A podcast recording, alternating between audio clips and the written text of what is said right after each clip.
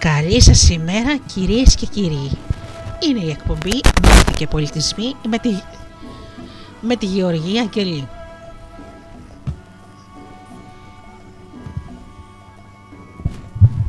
Ζωντανά από το στούντιο Δέλτα, το ραδιόφωνο της καρδιάς μας.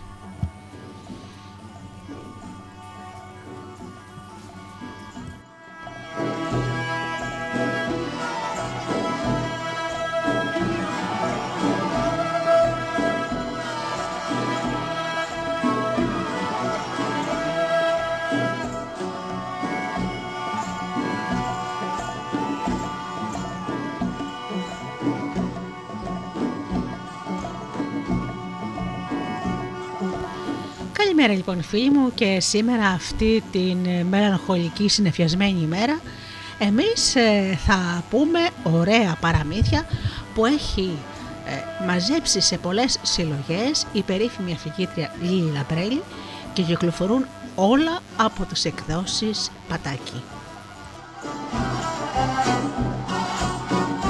Να καλημερίσω λοιπόν τους αγαπημένους μου φίλους και ακροατές που όταν θέλουν να μπουν στο Studio Delta πληκτρολογούν www.studiodelta.gr Ενημερίζω και τους εκλεκτούς μου φίλους που μπαίνουν από διάφορες ε, σελίδες στις οποίες φιλοξενείται ο player μας όπως είναι το Live24 και το Greek Radios.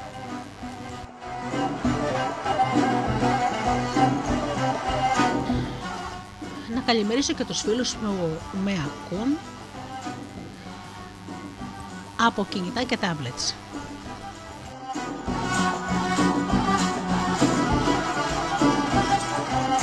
Και φυσικά να καλημερίσω και τους φίλους που μας ακούν από το καινούριο, καινούριο μας Ape στο Google Play.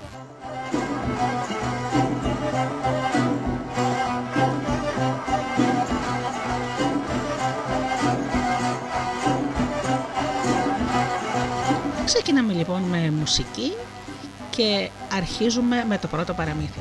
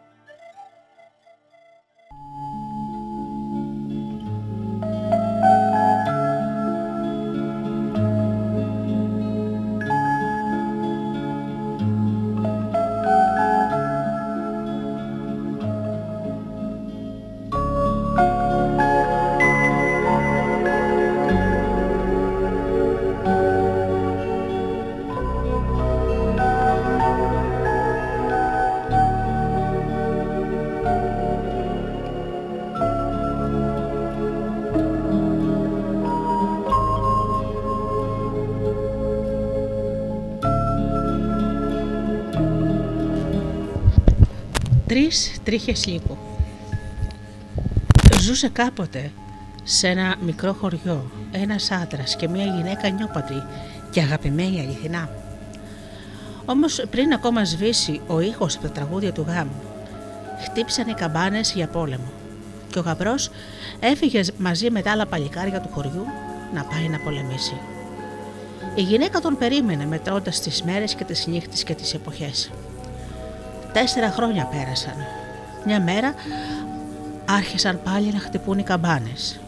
Τούτη τη φορά για το τέλος του πολέμου. Και όλοι, όλοι ξεχύθηκαν στο δρόμο να γιορτάσουνε. Και η γυναίκα έβαλε ένα κατακόκκινο φουστάνι. Έχωσε και ένα λουλούδι στα μαλλιά και έτρεξε ως τη δημοσιά και εκεί σφιγμένη, με σφιγμένη καρδιά κοιτούσε ως πέρα τον κάμπο να δει αν ο άντρας της ήταν ανάμεσα στους ζωντανούς που είχαν την τύχη να γυρίσουν πίσω. Άξαφνα τον είδε μέσα στο πλήθος. Του φώναξε από μακριά, όμως εκείνος είχε το κεφάλι του σκυμμένο. Εκείνη έτρεξε, έτρεξε, έτρεξε και χύθηκε πάνω του. Τον αγκάλιασε σαν η θάλασσα, σαν μάνα, σαν μικρό παιδί και σαν γυναίκα νιώπαντρη ερωτευμένη. Και αυτός παγωμένος, στεγνός, αγέλαστος, σαν η φλόγα της ζωής να έχει σβήσει στη ματιά του.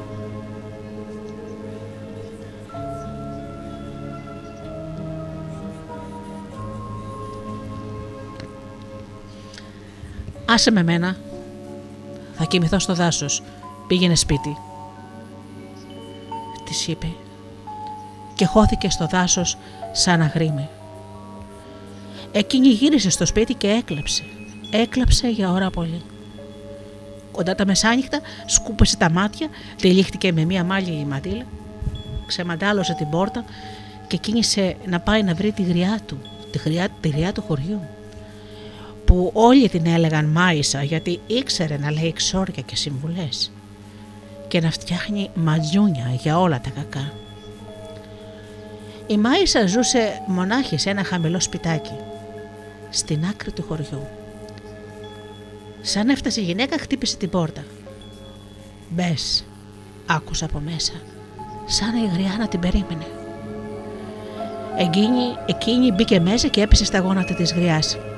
Θιά, βοήθεια. Θέλω γιατρικό να μερέψω τον άντρα μου που πέτρωσε στον πόλεμο. Η γριά την, την κοίταξε από πάνω σκάτω με ήσυχη ματιά. Πες πως έγινε. Αρκεί να τον ποτίσεις ένα ματζόνι μαγικό που θα σου φτιάξω εγώ. Μόνο που πρέπει να ρίξω μέσα τρεις τρίχες λύκου και δεν τις έχω δει. Και δεν τις έχω. Θα πρέπει να τις βρεις εσύ. Τρεις τρίχες λύκου. Αχ, πού θα τις φροθιά. Αν θες να ξαναζωντανέψει ο άντρας σου, θα τις βρεις.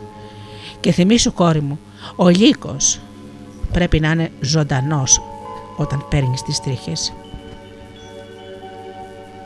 Αυτά είπε και σώπασε η γριά, απλώνοντας τα χέρια στη φωτιά. Και η γυναίκα γύρισε σκεφτής στο σπίτι.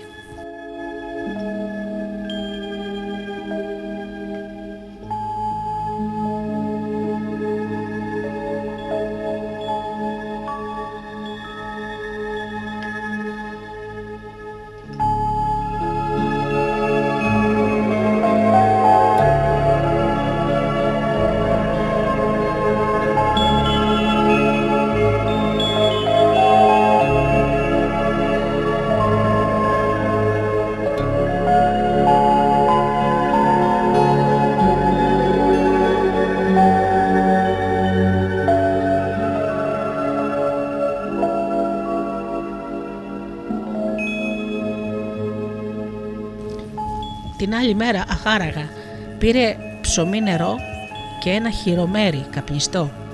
Τυλίχτηκε σε μία κάπα, πήρε το μονοπάτι για τα βαθιά του δάσους. Και περπάτησε, περπάτησε, ενώ ο ήλιος ανέβαινε και ανέβαινε και μίκριναν οι σκιές. Και ύστερα ο ήλιος πήρε να χαμηλώνει και χαμήλωνε και μεγάλωναν οι σκιές, ώσπου έφτασε στο ξέφωτο που το έλεγαν το ξέφωτο των λύκων. Σε μια πέτρα πλατιά στη μέση του ξέφωτου απόθεσε ένα κομμάτι από το κρέας. Ύστερα ανέβηκε πάνω σε ένα δέντρο και περίμενε. Μόλις πήρε να νυχτώνει, ακούστηκαν οι λύκοι που ελιχτούσαν. Γύρω στα μεσάνυχτα η γυναίκα είδε μια μαύρη σκιά να πλησιάζει. Έφτασε στην πέτρα, μύρισε το κρέας, κοίταξε δεξιά και ζερβά, το πήρε και έφυγε. Η γυναίκα βάλθηκε να τραγουδά και ένιωθε πως εκεί κοντά κάτω από τα πόδια της μια σκοτεινή μορφή έτρωγε κρέας και την άκουγε. Την άλλη μέρα έβαλε πάλι η γυναίκα ένα κομμάτι κρέας πάνω στην πέτρα και ύστερα κρυμμένη πίσω από πυκνούς θάμνους περίμενε να ανοιχτώσει. Και ήρθε πάλι η θεόρατη μαύρη σκιά. Πήρε το κρέας και αφουγκράστηκε. Τότε αυτή ξανά πιασε το τραγούδι και η σκιά έμεινε εκεί στην καρδιά του ξέφατου. Έφαγε το κρέας όμως δεν έφυγε. Έμεινε στο ξέφωτο σε απόσταση ανάσας από τη γυναίκα και άκουγε όλη τη νύχτα. Με το πρώτο φως χάθηκε μαζί με τις άλλες σκιές. Την τρίτη μέρα η γυναίκα έβαλε το τελευταίο κομμάτι κρέας πάνω στην πέτρα και ύστερα στάθηκε δίπλα εκεί. Δεν πήγε να κρυφτεί. Σαν νύχτωσε, ένιωσε τη μυρωδιά του λύκου που πλησίαζε. Σαν ήρθε δίπλα της, γύρισε και το κοίταξε μέσα στα κόκκινα μάτια του και είπε: Δεν έχω άλλο κρέας να σου δώσω. Αυτό είναι το τελευταίο, γι' αυτό θα φύγω. Όμως πριν φύγω, μια χάρη σου ζητώ. Τρεις τρίχες από το τρίχωμά σου να φτιάξω ιατρικό για να μερέψει ο άντρας μου. Τέσσερα χρόνια τον περίμενα και αυτός γύρισε πίσω αλλιώτικος αγριεμένος από τον τρόμο του πολέμου, πετρωμένος. Η γυναίκα τρεις μέρες κρέας για τρεις τρίχες από το τρίχωμά μου μοιάζει το δίκιο να είναι με το μέρος σου. Πάρτες όμως, όμως, μη φύγεις. Πίνε και το τη νύχτα και τραγούδισέ μου. Και το τεράστιο ζώο ξαπλώθηκε στα πόδια της. Η γυναίκα το χάιδεψε, τράβηξε τρεις τρίχες ενώ του τραγουδούσε και ύστερα συνέχισε να τραγουδά ως λίγο πριν χαράξει. Με το πρώτο αχνό φως ο Λύκος πήρε το μονοπάτι του βουνού και η γυναίκα το μονοπάτι του χωραφιού σφίγγοντας στον κόρφο της τις τρίχες για το γιατρικό της. Πήρε γραμμή στην καλύβα της γριάς. Θιά, έφερα τις τρίχες, φτιάξε μου τώρα το ματζούνι. Για δώσ' μου τις να δω, αν είναι πραγματικά από λύκο, είπε η γριά και άπλωσε το χέρι. Τη πήρε, της κοίταξε στο θάμπο της φωτιάς και είπε: ναι, από λύκο είναι και ύστερα της φύσηξε μέσα στη φωτιά. Θιά, τι έκανες θιά, τώρα πώς θα ζωντανέψει ο άντρας μου; Κυρά μου, μονάχα εσύ μπορείς να τον γιατρέψεις. Εσύ μέρεψες λύκο και έναν άντρα δεν θα μπορέσεις να, να μερέψεις. Τώρα ξέρεις πώς γίνεται. Τράβα και κάμε αυτό που ξέρεις. Και η γυναίκα γύρισε στο σπίτι άναψε τη φωτιά και έβαλε πάνω το τσουκάλι. Δεν πέρασαν τρεις μέρες και ο άντρας της ζωντάνεψε στην αγκαλιά της. Και έτσι ζήσαν καλά.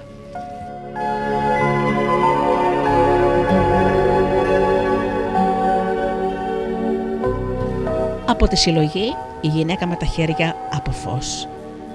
Εκδόσεις πατάκι.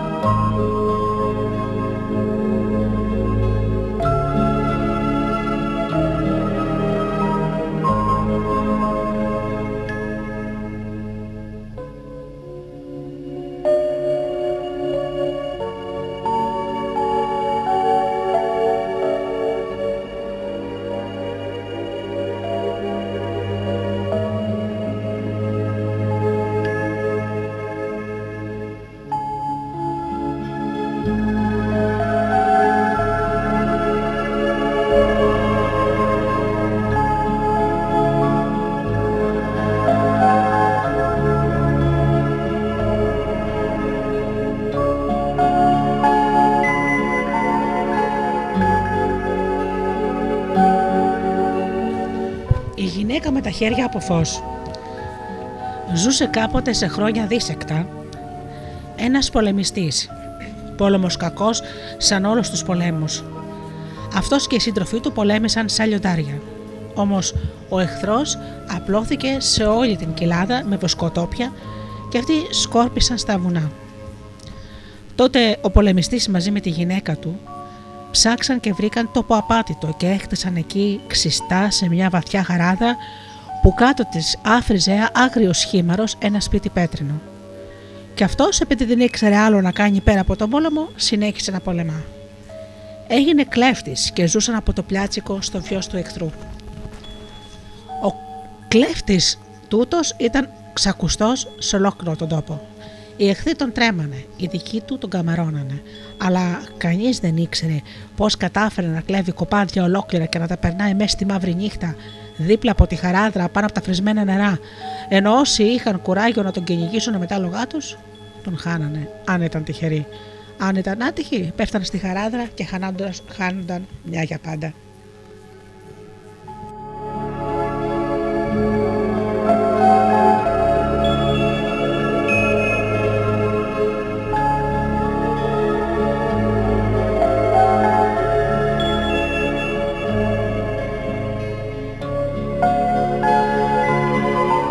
Μυστικό θα σας το πω.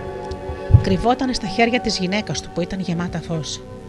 Ο κλέφτης κάθε που, που γυρνούσε, οδηγώντας τα κοπάδια από τα στενά και έχοντας πίσω του αρμάδα ολόκληρη να το κυνηγά, φώναζε τη γυναίκα του από μακριά και εκείνη ευθύς έβγαινε στο πιο ψηλό παράθυρο του σπιτιού και άπλωνε τα χέρια της μπροστά.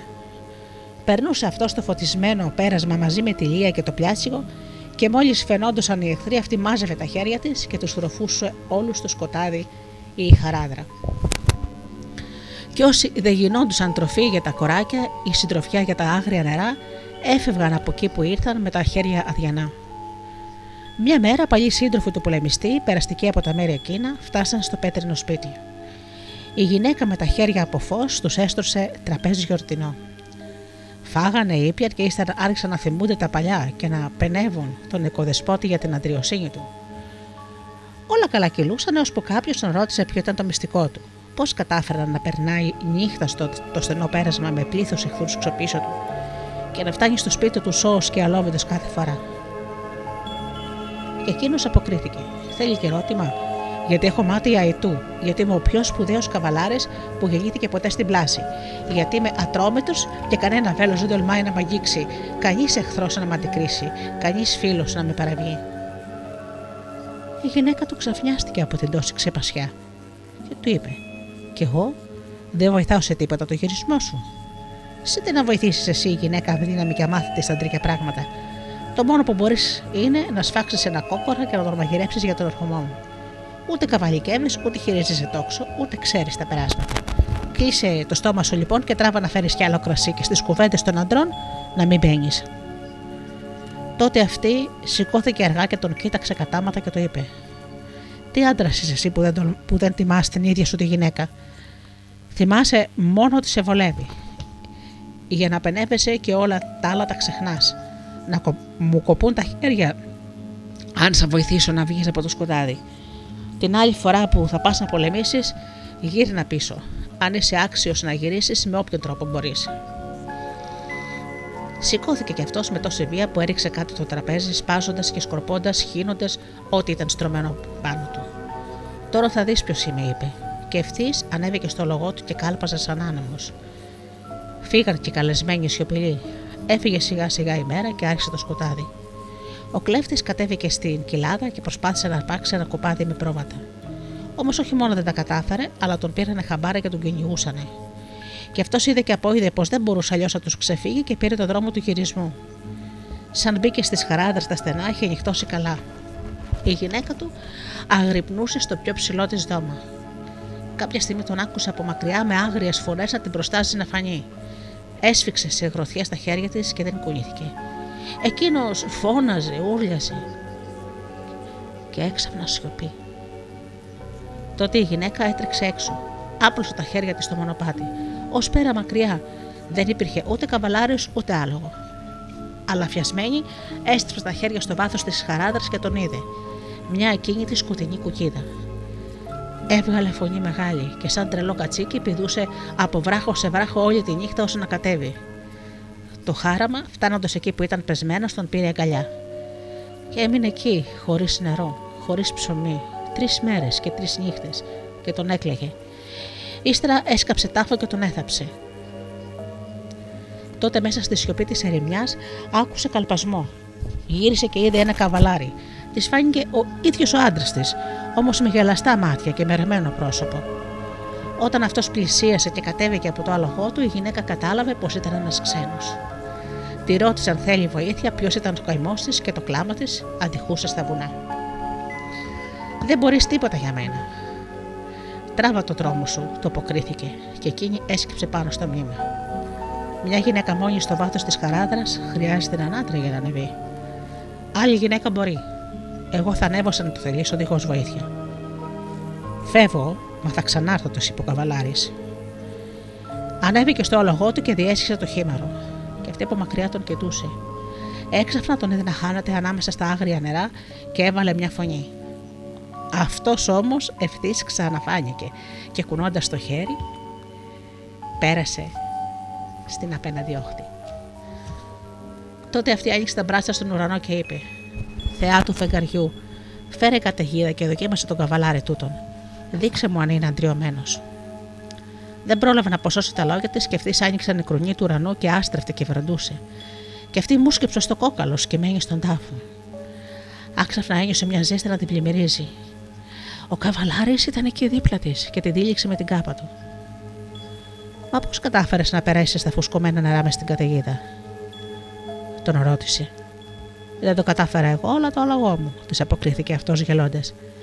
Ευθύς, σαν με το γέλιο του σταμάτησε η βροχή και βγήκε ο ήλιος, και από τη μια στιγμή στην άλλη φύτρωσαν παντού χορτάρια και πολύχρωμα λουλούδια, αυτή ψιθύρισε. Παντού χαρά Θεού, παντού χορτάρια και λουλούδια, παντού ζωή εκτός από τον φρεσκοσκαμένο τάφο. Γιατί; Και ο άντρας που ήταν δίπλα της αποκρίθηκε. Μπορεί γιατί εκείνος που είναι μέσα αγαπούσε τον εαυτό του μόνο. Μπορεί να μην αγαπούσε τη ζωή. Εκείνος που είναι μέσα, με αγαπούσε και τον αγαπούσε. Αν στα αλήθεια σε αγαπούσε, ο τάφος του θα πλημμύριζε λουλούδια. Κρίνε μονάκι σου αν μπορούσε να αγαπήσει. Άκουμε αν θες. Πήγαινε σπίτι σου, κάνα το πένθος σου. Εγώ θα σε περιμένω όσο χρειαστεί από την άλλη μεριά της χαράδρας. Αυτά είπε και έφυγε.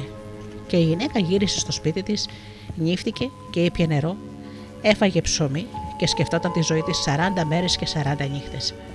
Στο πλήρωμα της τελευταίας νύχτας βγήκε στο πιο ψηλό παράθυρο και άπλωσε ίσια μπροστά στα φωτεινά της χέρια. Και είδε στην άλλη άκρη της χαράδρας έναν άντρα που αγρυπνούσε να ανεβαίνει στο αλογό του, λουσμένος στο δικό της φως, κρατώντας τα γκέμια του αλόγου με χέρι σταθερό, να έρχεται πιο κοντά, όλο και πιο κοντά, πάνω από τον κρεμό, πάνω από το χήμαρο, πάνω από το θάνατο, από τη μεριά που ήταν το φως.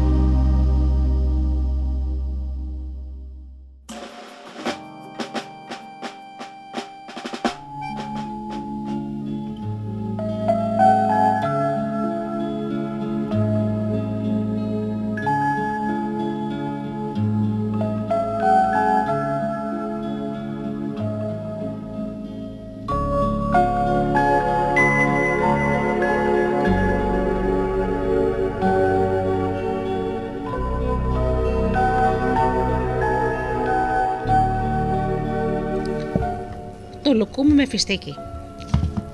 Μια φορά και έναν καιρό ήταν σε μια χώρα της Ανατολής και αυτή η χώρα είχε ένα βασιλιά που εκείνο τον καιρό τον λέγανε Χαλίφη και το πιο σπουδαίο σύμβουλό του τον λέγανε Βεζίρι. Ο Βεζίρης της ιστορίας που θα σας πω ήταν ένας άνθρωπος καλός, σοφός και δίκαιος και όλοι οι καλοί τον αγαπούσαν. Πρώτα πρώτα τον αγαπούσε ο Χαλίφης του και αυτό προκαλούσε φθόνος στους κακούς, αλλά από όλους πιο πολύ τον αγαπούσε η πεντάμορφη γυναίκα του η Φατιμά που έκρυβε το πρόσωπό της πίσω από ένα πέπλο. Και περνούσε ο καιρός και όλα ήταν θεού χαρά για το Βεζίρι και τη Φατιμά, ώσπου μια μέρα έγινε κάτι και άλλαξαν όλα. Ήταν μια μέρα που ο Βεζίρης πήγε στο χαμάμ της πολιτείας και μόλις μπήκε στο χαμάμ τον άρπαξαν οι αρωματισμένοι ατμοί από τα ηθέρια έλαια που μοσχοβολούσαν λεβάντα, αγιόκλημα και γιασεμί και αγκαλιά τον πήγανε ως τη μεγάλη μαρμάρινη μπανιέρα. Εκεί σαν πήγε μέσα στο χλιαρό νερό που ήταν σπαρμένο με ροδοπέταλα και ξάπλωσε, χαλάρωσε και μια σκέψη πέρασε από το μυαλό του πως ήταν ο πιο ευτυχισμένος άνθρωπος στον κόσμο. Όμως δεν πρόλαβε να καταλαγιάσει αυτή τη σκέψη και έξαφνα το χρυσό του δαχτυλίδι γλιστράει από το δαχτυλό του και πέφτει μέσα στο νερό. Φοβερή αναταραχή. Ψάχνει από εδώ, ψάχνει από εκεί, μαζεύτηκαν και από τις γύρω μπανιέρες να κοιτάνε τον Θεόγυμνο να τσαλαμφουτάει και του φωνάζανε Βεζίρι, να εδώ κάτι γυαλίζει. Βεζίρι εκεί κάτι γυαλίζει. Όμως υπήρχε μια μικρή ρουφίχτρα στον πάτο της μπανιέρας. Το νερό ανανεωνότανε και όλοι γρήγορα κατάλαβαν πως πάει, χάθηκε το δαχτυλίδι. Και εκεί που ο Βεζίρη ετοιμαζόταν να βγει από το νερό, ξάφνου βλέπει να επιπλέει ένα μικρό κομμάτι σαπούνι και πάνω του καρφωμένο το δαχτυλίδι. Τότε όλοι οι γύρω τριγύρω είπανε: Βεζίρι, είσαι πολύ τυχερός άνθρωπος. Όμως αυτός κοιτούσε το δαχτυλίδι σκεπτικό και έμοιαζε στενοχωρημένος. Ύστερα το πήρε, το φόρεσε στο δάχτυλό του, βγήκε από την πανιέρα, ντύθηκε βιαστικά και έτρεξε κατευθείαν στο αρχοντικό του. Και μόλις έφτασε, άρχισε τις προσταγές του υποτακτικούς του. Τρέξτε, προλάβτε! Χωρίς χρονοτεβή. Πουλήστε ό,τι μπορεί να πουληθεί, μαζέψτε ό,τι μπορεί να μαζευτεί, φτιάξτε καραβάνι, φορτώστε τρόφιμα για μακρύ ταξίδι, πάρτε ρούχα ζεστά για τη νύχτα στην έρημο, πάρτε μαζί σας ό,τι πολύτιμο έχω και πάνω απ' όλα το πιο πολύτιμο για μένα, την αγαπημένη μου γυναίκα τη Φατιμά. Και φύγετε μακριά για να σωθείτε, γιατί εδώ μας περιμένουν μέρες συμφοράς. Κανένας από τους δικούς του δεν τον ρώτησε τι, πώς, πού, γιατί. Του είχαν εμπιστοσύνη. Πούλησαν, τάισαν τις καμίλε, φόρτωσαν και όταν όλα ήταν έτοιμα, ο Βεζίρης έμενε για λίγο με τη Φατιμά και είπε: Ο φως των ματιών μου, γαζέλα μου, ήρθε η στιγμή του χωρισμού. Μη με ρωτάς γιατί, να ξέρεις ότι σε αγαπώ και μετά από χρόνους και καιρούς πάλι θα τα μοθούμε. Και αν το θέλει ο Θεός, μαζί θα γεράσουμε ως τα βαθιά μας γεράματα. Η Φατιμά δεν μίλησε. Ήταν από εκείνες τις γυναίκες της Ανατολής που αγαπάνε πολύ, αλλά δεν μιλάνε πολύ. Τον έσφιξε στην αγκαλιά της και ύστερα σκέπασε το πρόσωπό της με το πέπλο της και έφυγε το καραβάνι. Την άλλη μέρα ξημέρωτα, στρατιώτες μπήκαν στο, στο σπίτι του Βεζίρη και εισοδέσανε το Βεζίρι και τον σύρανε μπροστά στο χαλίφι και του είπε: Είσαι ένοχος εσχάτης προδοσίας. Θέλησες να μου πάρεις τη ζωή.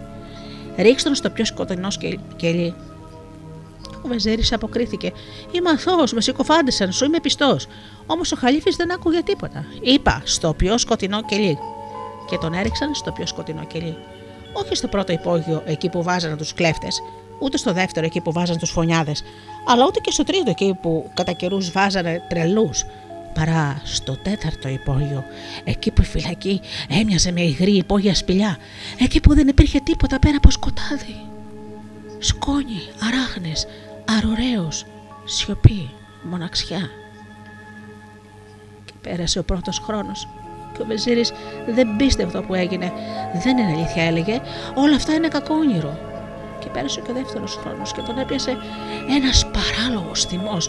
Χτυπούσε το κεφάλι του στον τοίχο. Έχουνε τα νύχια του μέσα στα μπράτσα και τα μάτωνε. Πέρασε ο τρίτος χρόνος και τον έπιασε μια θλίψη, μια μελαγχολία και όλη τη μέρα καθόταν στο σκαμί της φυλακής και κοιτούσε το πάτωμα.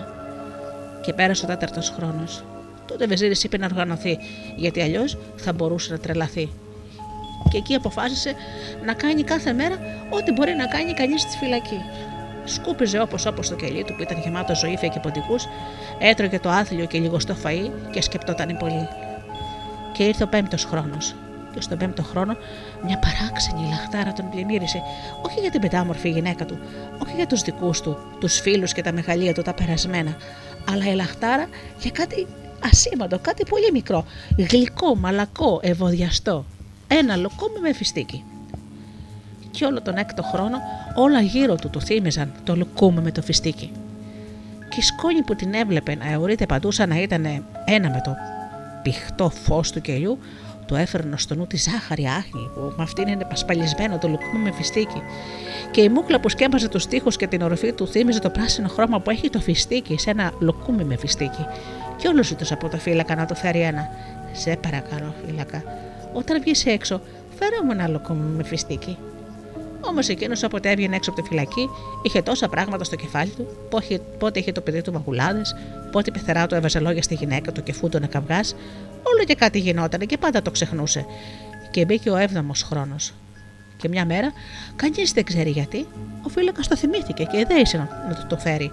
Μαζί με το συχαμερό δείπνο της φυλακής, μέσα σαν ένα καθαρό ματήλι, το πολυπόθετο λουκούμι με φιστίκι και ο Βεζίρη δεν ήξερε τι να φάει πρώτα. Τη μαμουνιασμένη σούπα που ήταν γεμάτη ζωντανά μαμούνια ή το μουχλιασμένο ξεροκόμματο ή το λουκούμι με φιστίκι. Και ήταν από αυτούς που αφήνουν πάντα το καλό για το τέλος και αποφάσισε να φάει πρώτα το, φι, το, το, το φαΐ της φυλακής.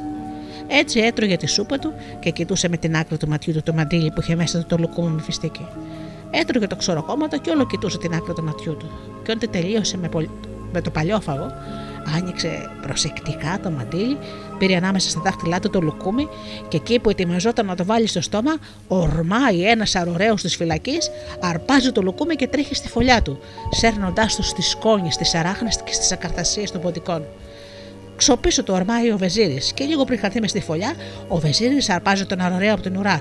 Και εδώ το ποντικό φοβήθηκε και κατουρίθηκε και κυλίστηκε πάνω στο λουκούμι που γέμισε με τρίχες ποντικού και κάτωρο ποντικού και ήταν πια ένα σύχαμα ο Βεζίρης. Κοίτωσε το άθλιο λουκούμι του με γουρλωμένα μάτια και έξαφνα βάζει κάτι γέλια, μα κάτι γέλια, γέλια τρελά, αλόκοσμα. Μπαίνει ο φύλακας, βλέπει τι έγινε και λέει: Πάει, αυτό ήταν, τρελάθηκε ο άνθρωπος. Και με το δίκιο του δηλαδή. Τι ζήτησε από τη ζωή ο έρμος, ένα λουκούμι με φιστίκι που κάθε πιο, ο πιο φτωχός άνθρωπος μπορεί να το έχει. Εγώ φταίω, εγώ που άρεξα τόσο πολύ να το φέρω.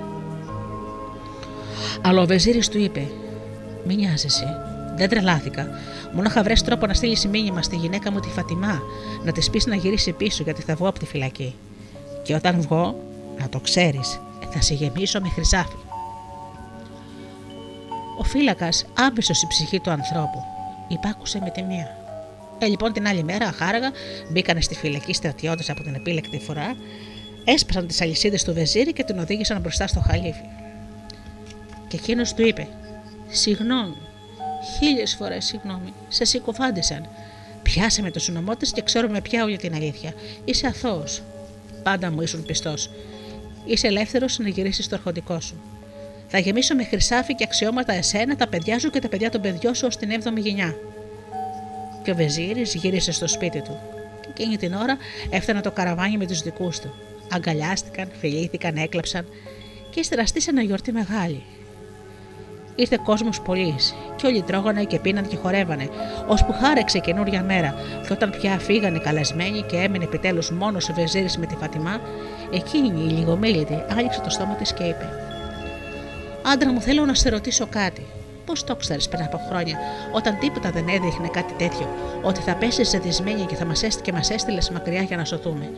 Και ύστερα πάλι πώς το κατάλαβες ότι θα βγεις από τη φυλακή, όταν τίποτα δεν έδειχνε κάτι τέτοιο και έστειλες μήνυμα να γυρίσουμε πίσω; Και ο Βεζίρης αποκρίθηκε. Η γυναίκα ήξερε να διαβάζω τα σημάδια της μοίρας. Εκείνη τη μέρα στο χαμάμ πριν από 7 χρόνια, όταν βρήκα το δαχτυλίδι μου να επιπλέει πάνω στο νερό, ενώ τα δαχτυλίδια πάνε στον πάτο του νερού, και όταν το νερό ανανεώνεται, η ρουφίστρα τα ρουφάει και χάνονται, κατάλαβα πως είχα τόση τύχη, πιο πολύ δεν γίνεται. Και αυτό η τύχη μου θα άλλαζε. Και έπρεπε να προετοιμαστώ. Έτσι και τώρα το κατάλαβα πως η τύχη μου θα αλλάξει και τελείωσαν οι μέρες της συμφοράς, όταν μετά από τόσα χρόνια άδικης φυλακής, ταπείνωσης και χωρισμού από σένα, δεν μπόρεσα να γευτώ κάτι τόσο ταπεινό που ακόμα και ένας ζητιάνος μπορεί, ένα λοκόμι με φιστίκι. Όταν η τύχη σε χαϊδέψει τόσο πολύ, που πιο πολύ δεν γίνεται να το θυμάσαι, αυτό δεν μπορεί να μείνει έτσι για πάντα. Σίγουρα θα αλλάξει. Και όταν βρεθείς στον πάτο, ποτέ μην ξεχνάς. Και αυτό σίγουρα θα αλλάξει, γιατί δεν έχεις άλλο δρόμο από αυτόν που σου οδηγεί γοργά για να ανέβεις.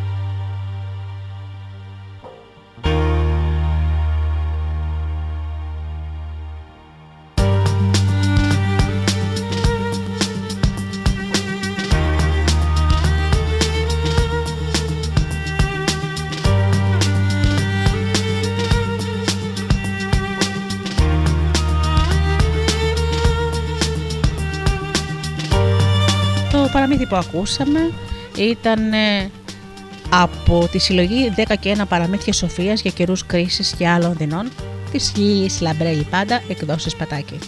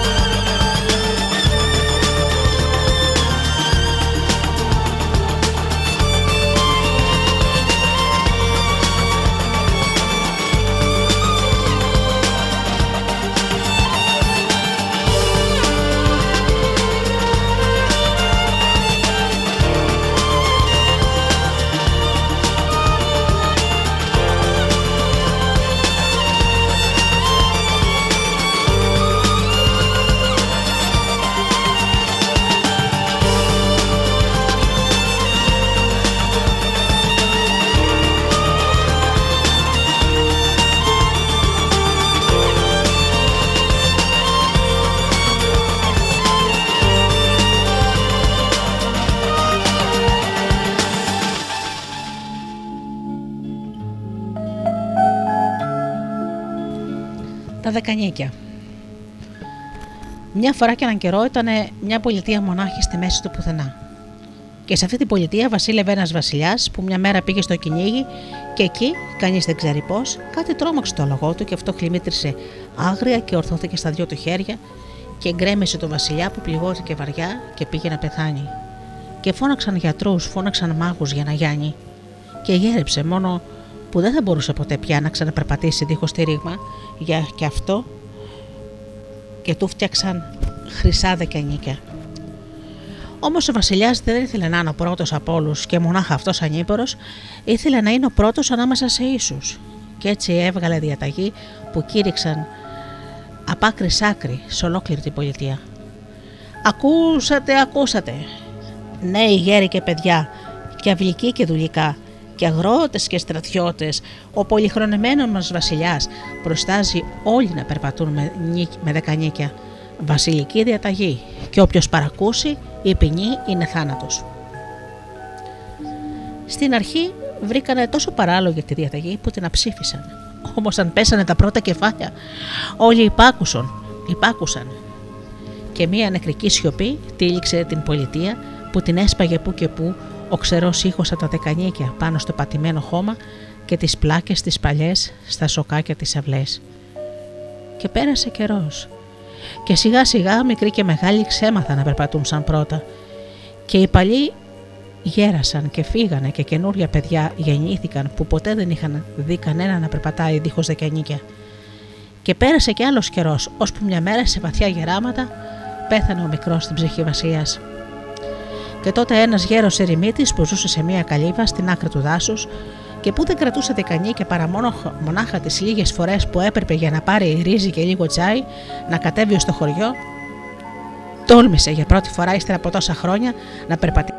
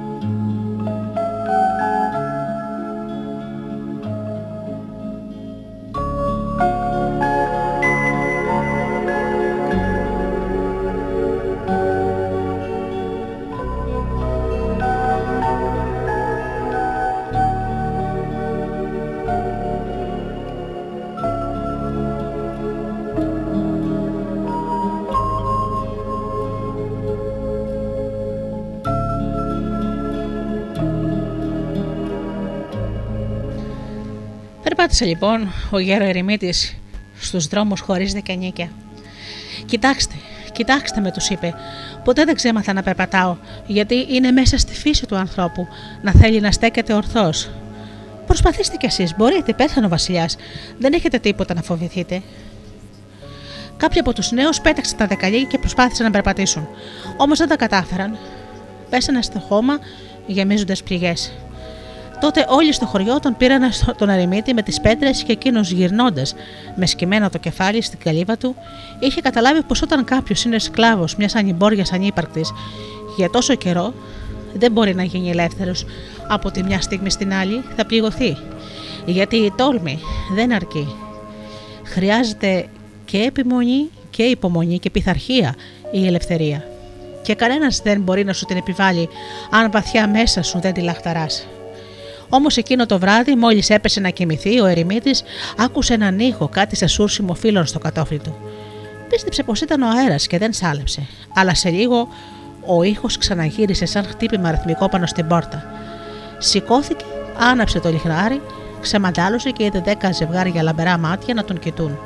Ήταν δέκα παλικάρια από το χωριό και του είπαν: Δάσκαλε, μάθε μας να περπατάμε χωρίς και ο λαγός και το κουνάβι και ο ασβός. Δεν είμαι δάσκαλος, είμαι ένας άνθρωπος μονάχος που επειδή δεν είχα να νοιαστώ γυναίκα και παιδιά, μπόρεσα και ψήφισα τη διαταγή του Βασιλιά. Δεν χρειάστηκε να μάθω τίποτα, μόνο να μην ξεμάθω. Τι θα μπορούσε να διδάξει κάποιος που δεν ξέμαθε; Όμως τα χώρια επέμεναν και παρακάλεσαν και δεν δέχονταν να φύγουν αν δεν μάθαιναν από, εκείνο, από εκείνον που δεν είχε ξεμάθει ποτέ να περπατάει χωρίς δεκανίκια.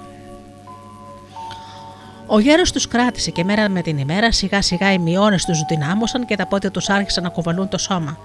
Και ύστερα βάλθηκαν να τρέχουν και ύστερα έμαθαν να χορεύουν ξεχασμένους παλιούς χορούς. Και σαν ένιωσαν πως ήταν έτοιμοι, κατέβηκαν στο χωριό, περπατώντας με το σώμα στιτό και τα χέρια ελεύθερα.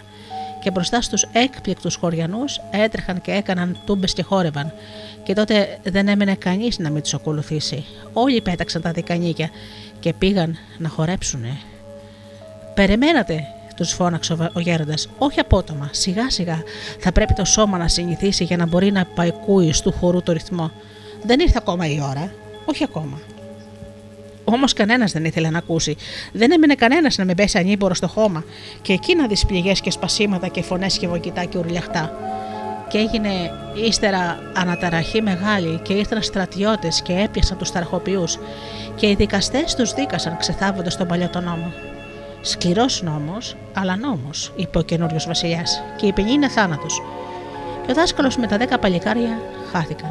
Όλα ξαναγύρισαν στον παλιό γνώριμο ρυθμό που δίνουν τα δεκανίκια, και ποτέ κανείς πια δεν τόλμησε να περπατήσει δίχως στήριγμα σε εκείνη την πολιτεία. Και από τότε στον τόπο εκείνο, όταν παραμυθάδε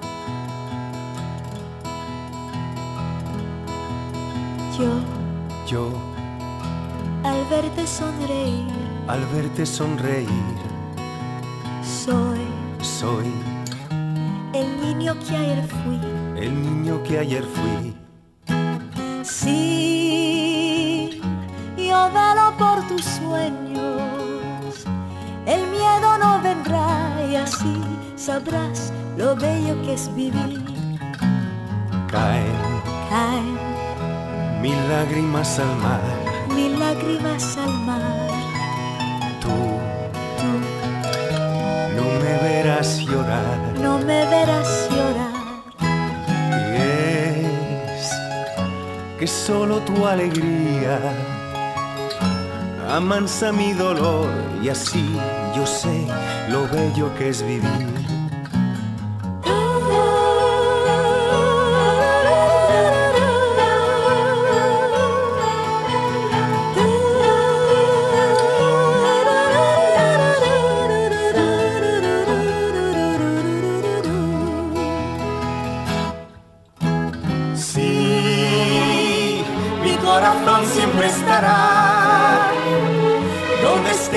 Corazón si tú no dejas de luchar.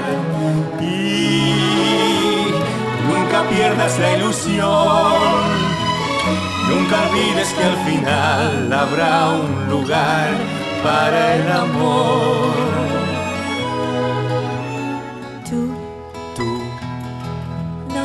de jugar. No dejes de jugar. No. No. De soñar. Nunca pares de soñar. Que una noche la tristeza se irá sin avisar y al fin sabrás lo bello que es vivir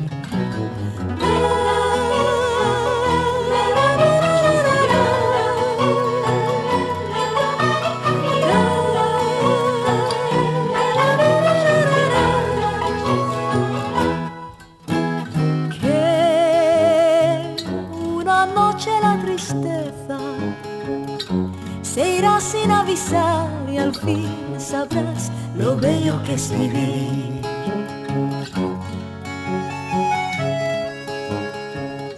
Se irá sin avisar y al fin sabrás lo bello que es vivir.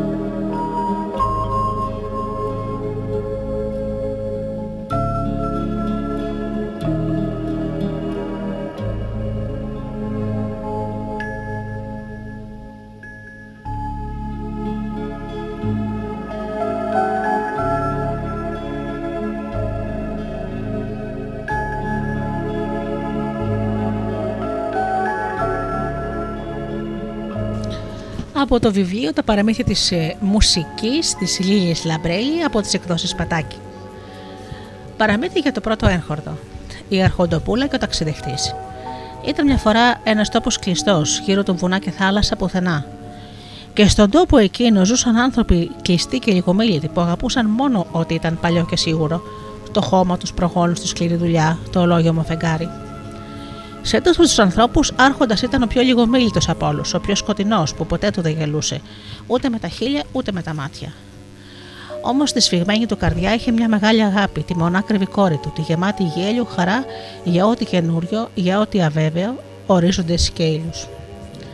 Και έφτασε το πλήρωμα του χρόνου. Κατά τη γνώμη του Άρχοντα, να παντρευτεί η Αρχοντοπούλα κάποιο αρχοντόπουλο, άξιο και καλό του τόπου εκείνου, Όμως το γελαστό κορίτσι δεν ήθελε. Διάλεγε και ξεδιάλεγε και πέρναγαν χειμώνες καλοκαίρια. Μα εκείνη έμοιαζε να μην βιάζεται, σαν να περίμενε κάτι κάποιον που θα ερχόταν σε ένα άλλο πλήρωμα του χρόνου αλλού. Και εκεί ξημέρωσε ένα ανοιξιάτικο πρωινό, που ο άλλος εκείνος χρόνος έγινε τώρα και το λουνού και του αλλού εδώ και σκόνη σηκώθηκε από εκείνο το κάτι των κάποιον που πέρα από την πλευρά των βουνών πλησίαζε και πλησίασε και ερχόταν όλο και πιο κοντά. Έφτασε, ήταν όμορφος σαν τον ουρανό τη νύχτα, με μάτια γεμάτα αλήθειες αλλιώτικες. Χάδια τραγούδια και τα τραγούδια τούτα τα τραγουδούσε και έλεγε παραμύθια και ιστορίες για τον κόσμο, πέρα από τα βουνά, σε όσους ήθελαν να τον ακούσουν ξέροντας πως εκείνοι δεν θα διαβούν ποτέ τη γραμμή του, του ορίζοντα. Και για πρώτη φορά οι άνθρωποι, εκείνοι οι κλειστοί, οι λιγομίλητοι, ανοίχτηκαν στο καινούριο σαστισμένοι και μαγεμένοι. Μα από όλους πιο πολύ μαγεύτηκε η Αρχοντοπούλα και, ο ξένος, και μαζί της ο ξένος των τραγουδιών. Ενώθηκε το γέλιο και ματιά του.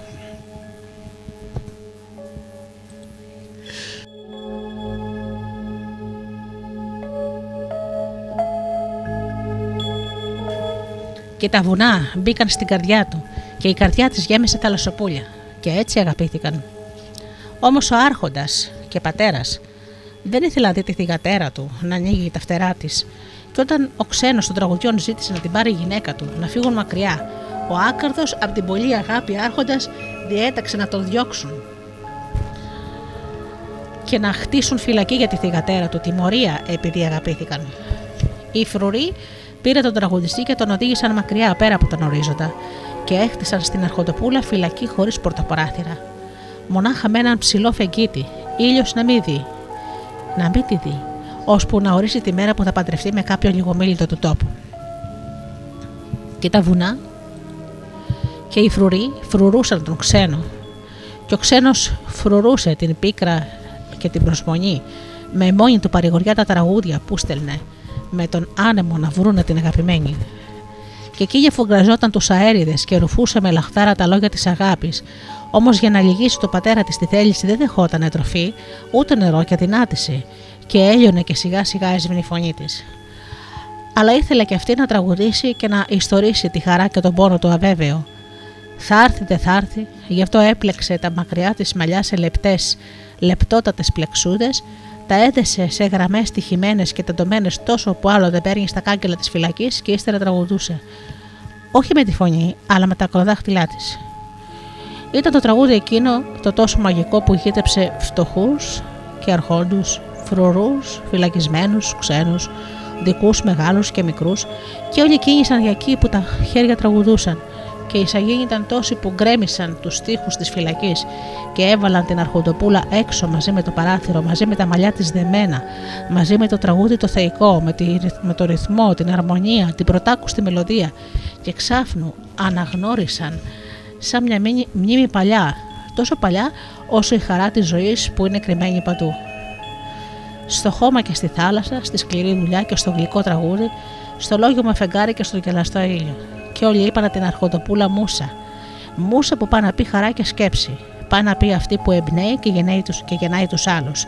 Τη λαχτάρα να αναζητούν, να νιώθουν, να δημιουργούν. Και ο πατέρας της, που η μαγεία της μελωδίας τον, έβγαλε από το, τον έβγαλε από το λίθαργο του εγωισμού, ο ίδιος την παρέδωσε στα χέρια του ξένου. Και έτσι η μουσα το παραμυθιού πήρε για άντρα της τον ταξιδευτή τραγουδιστή και μαζί του έφτιαξε από ξύλο και λεπτές λεπτότατες χορδές που μοιάζαν με τα ξανθά της μαλλιά ένα όργανο που το είπαν της μουσε μουσικό. Και αυτοί που έπαιζε μουσική με αυτόν που ήξερε να τραγουδά μαζί κινήσανε. Δρόμο πήραν και δρόμο άφησαν. Περπατήσανε πέρα από τα βουνά και μαζί τους δρόμο άφησε και δρόμο πήρε και έφτασε ως εμάς ρυθμική, μελωδική και μαγική τόσο που πιο πολύ δεν γίνεται η μουσική.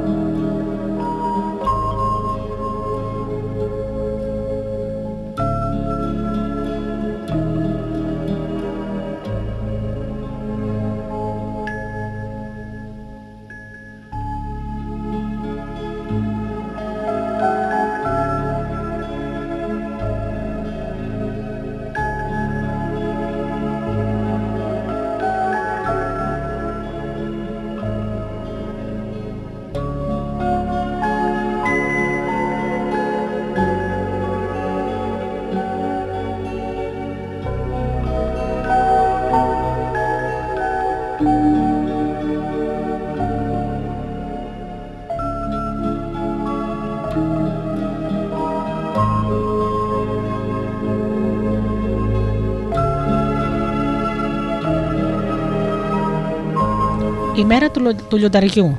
Από τη συλλογή Η νύχτα του κορακιού της Λίλης Λαμπρέλη, εκδόσεις Πατάκη. Το αγόρι είχε σκαρφαλώσει πάνω σε ένα δέντρο και κοιμότανε. Ξύπνησε από τα πουλιά που πιάνουν το τραγούδι πριν χαράξει. Ζαλισμένο από τον ύπνο, κοίταξε γύρω του να δει που βρίσκεται και άξαφνα θυμήθηκε. Βρισκόταν στην καρδιά της ζούγκλας. Και η μέρα που ερχόταν ήταν μεγάλη μέρα του λιονταριού. Το μήνα που πέρασε, κατάφερε και βγήκε ζωντανός από όλες τις δοκιμασίες για να γίνει κυνηγός και οπλίτης και σεβαστός από όλους στο χωριό.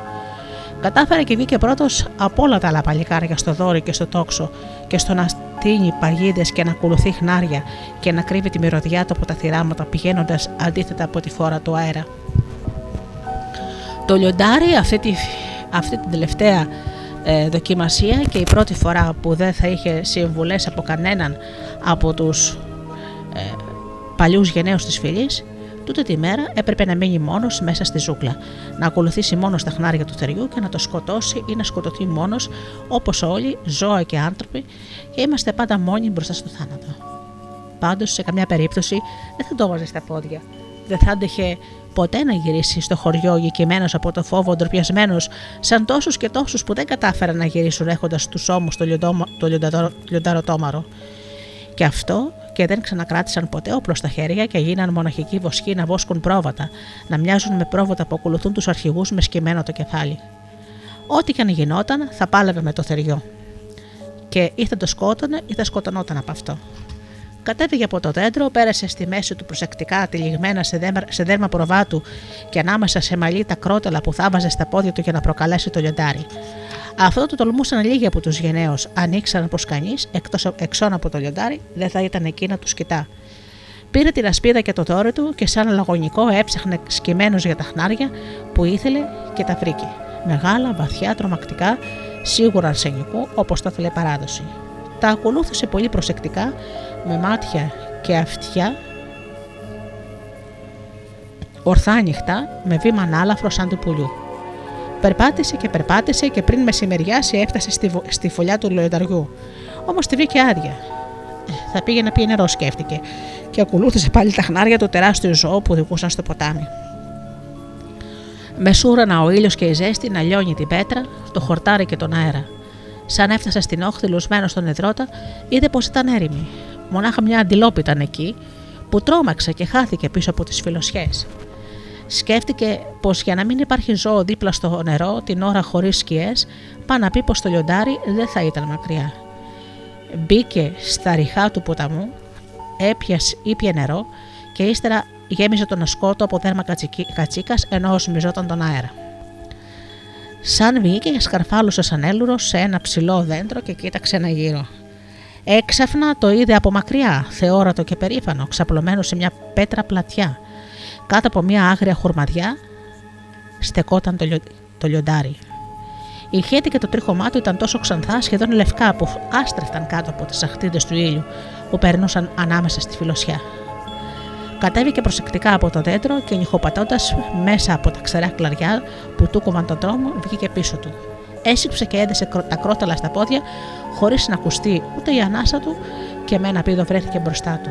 Κουνούσε χέρια και πόδια και έβγαλε κραυγές να το τσιγκλίσει. Πάντα το λιοντάρι ορμάει πρώτος αν νιώσει τον κίνδυνο. Όμως αυτό τον κοιτούσε ακίνητο, με ήσυχη ματιά. Τότε το αγόρι πρόσεξε μια μικρή σκουρόχρωμη λιμνούλα στα σπλάχνα του, δίπλα, και κατάλαβε πως το θεριό ήταν πληγωμένο. Το πλησίασε, το σκούντουσε με το δόρυ, αλλά εκείνο έμοιαζε αποκαμωμένο. Το πρώτο που ένιωσε ήταν μια άγρια χαρά που εύκολα και ακίνητα θα μπορούσε να το σκοτώσει και να γυρίσει τροπιοφόρο στο χωριό με το τομάρι στους ώμους του. Όμως πάγωσε. Η χαρά του γιατί τα μάτια του που τον κοίταζαν έμοιαζαν να μιλούν. Και κάτω από το καυτό φως άκουσε μια φωνή να λέει: Αγόρι, αν θέλεις, πάρε τη ζωή μου. Όμως δεν είναι το τομάρι μου που θα σε κάνει κυνηγό, αλλά η ατριοσύνη σου. Σαν γυρίσεις στο χωριό, θα είναι εύκολο να δεις πως κινδύνευσες και πως κατάφερες να μην λυγίσεις από το φόβο στο τέλος. Έτσι θα είναι περήφανοι οι δικοί σου και τα κορίτσια θα σε γλυκοχητούν. Όμως εσύ θα ξέρεις πως δεν είναι αλήθεια και θα το θυμάσαι ως το θάνατό σου, πως δεν έκανες το χρέος σου να παλέψεις για τη ζωή σου πριν πάρεις τη δική μου. Γι' αυτό διάλεξε. Αυτό θέλεις, ή μήπως είναι προτιμότερο να με αφήσεις να έχω ένα ήσυχο θάνατο και να ζήσεις κι εσύ με ήσυχη την ψυχή, γιατί θα ξέρεις βαθιά μέσα σου πως αξίζεις πιο πολύ από τους τιμημένου κυνηγούς που κρατάνε το όπλο, αλλά δεν είναι γενναίοι αν θερίζουν ό,τι βρεθεί μπροστά τους, και αδύναμους και ανυπεράσπιστου αθώους. Δεν ξανακούστηκε μιλιά, μόνο σκόρπια κροξίματα πουλιών και το βούισμα από τις μύγε της τράβηξε το αίμα. Το αγόρι έμεινε εκεί κάτω από τη χουρμαδιά και μοιράστηκε το νερό του με το ζώο, ενώ μεγάλωναν σκιές. Σαν να έπεισε ο ήλιος, ξάπλωσε πλάι του. Τη νύχτα μοιράστηκαν την αγρύπνια, ακούγοντας τα τσακάλια να λιχτούν και να έρχονται όλο και πιο κοντά. Και το χάραμα το παιδί μπήκε στο χωριό. Είχε γυμνούς στου ώμους του. Στο πλάτωμα ανάμεσα στα σπίτια, ακούμπησε στο μικρό βωμό δίπλα στο πηγάτα την ασπίδα και το δόρι του. Ύστερα πήγε κατευθείαν στο μαντρί, πήρε τη μαγκούρα του βοσκού και άνοιξε διάπλατα το φράχτη. Τα ζώα μισοξεπνημένα τον ακολούθησαν με εμπιστοσύνη, αναζωτώντας μέσα στην ερημιά το λιγοστό χορτάρι.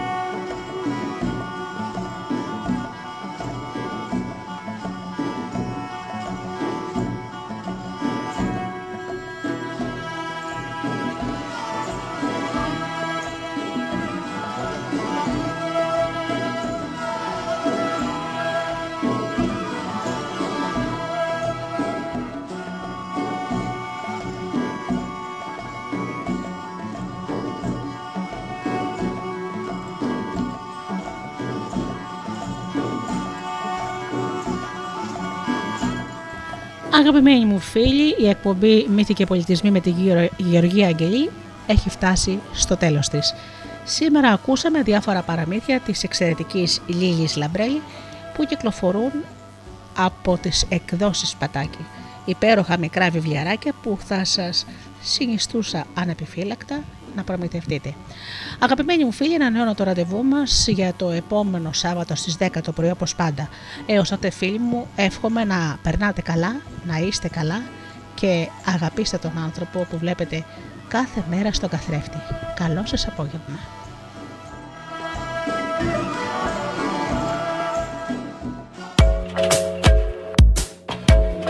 www.studiodelta.gr